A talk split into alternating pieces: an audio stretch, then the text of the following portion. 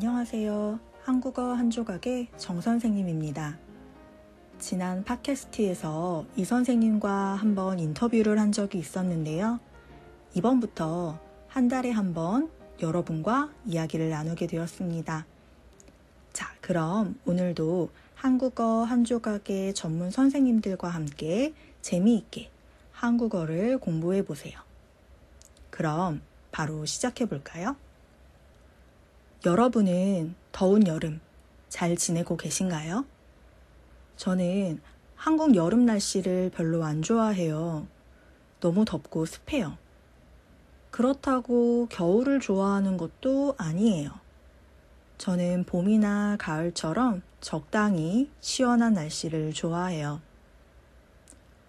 며칠 전에는 너무 더워서 집에서 아무것도 안 하고 누워서 선풍기 바람을 쐈어요. 그런데 뉴스를 보니까 서울은 삼십일 점 오 도, 대구는 삼십칠 점 칠 도더라고요. 서울도 정말 더웠는데 서울보다 더 더운 곳이 있다는 사실에 말문이 막혔어요. 대구에서 사는 사람들은 정말 힘들겠다는 생각이 들었어요. 그런데 또 이번 주에는 서울에 폭우가 쏟아졌어요. 그래서 지하철역이나 도로, 여러 건물들이 침수돼서 많은 사람들이 불편을 겪고 있어요. 퇴근길에 도로가 침수돼서 차를 길에 두고 대피를 해야 하는 상황도 있었고, 지하철역에 물이 가득 차서 지하철이 역에 정차하지 않고 그냥 지나가는 일도 있었어요. 하지만 남부지방은 서울과는 다르게 무더운 날씨가 계속됐다고 해요. 여러분은 이 더운 여름을 어떻게 보내고 있나요? 보통 더우면 에어컨을 켜죠. 그런데 요즘 전기료가 많이 올라서 집에서도 에어컨을 마음대로 켤 수가 없어요. 그래서 오전에는 더워도 참아요. 한 네 시쯤이 되면 그때 에어컨을 켜거나 가족이 모두 집에 있는 시간에 켜요.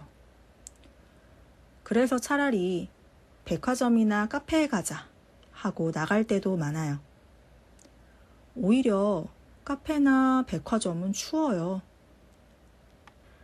특히 저는 출퇴근할 때 버스나 지하철을 이용하는데 에어컨이 너무 세서 항상 긴팔을 챙겨 다녀요. 여름에 에어컨이 너무 센 곳에 오래 있어서 냉방병에 걸린 적이 있거든요. 냉방병은 여름에 에어컨을 너무 오래 쐬서 걸리는 감기 같은 거예요. 날씨가 너무 덥다 보니까 저는 여름만 되면 입맛이 없어져요. 먹고 싶은 음식도 없고 음식을 씹는 것도 귀찮아져요.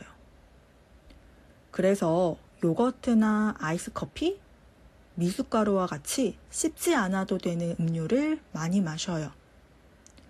그리고 배고프고 덥고 지치니까 운동도 더 안 하게 돼요. 이런 상황이 반복되다 보니까 여름만 되면 제 건강이 점점 안 좋아지는 것 같아요.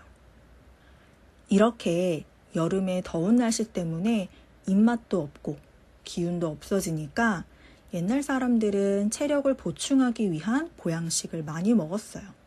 지금도 많은 사람들이 먹고 있고요. 여름 대표적인 보양식은 삼계탕이에요. 삼계탕은 닭, 인삼, 대추, 찹쌀 등을 넣고 오래 끓여서 먹는 음식이에요. 그리고 미꾸라지를 넣고 끓인 추어탕, 장어구이 등이 있어요. 추어탕이나 장어구이는 호불호가 있어서 좋아하는 사람들은 아주 잘 먹지만 싫어하는 사람들은 전혀 못 먹어요. 저는 불호에 가까워서 추어탕, 장어구이를 먹지 않아요. 그리고 다른 음식으로 콩국수가 있어요.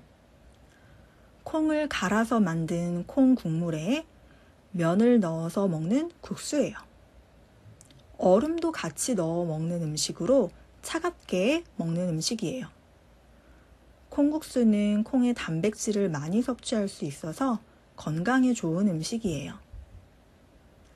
그리고 여름에 먹는 제철 과일도 있어요. 수박, 포도, 참외, 복숭아, 자두 등이 있어요.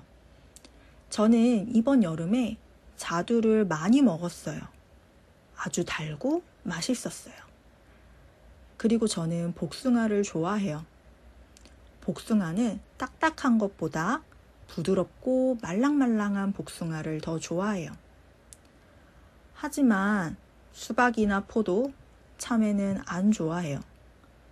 과일 안에 씨가 많기 때문인데요. 씨가 많으면 먹기 불편해서 잘 안 먹게 돼요. 여러분은 한국에서 먹어본 보양식이 있나요? 아니면 여러분 나라에서는 여름철에 어떤 음식을 먹나요? 여러분만의 여름을 잘 보내는 방법을 알려주세요. 한국어 한 조각 유튜브나 인스타그램에서 항상 여러분의 코멘트를 기다리고 있습니다. 오늘도 들어주셔서 감사합니다. 다음에 만나요.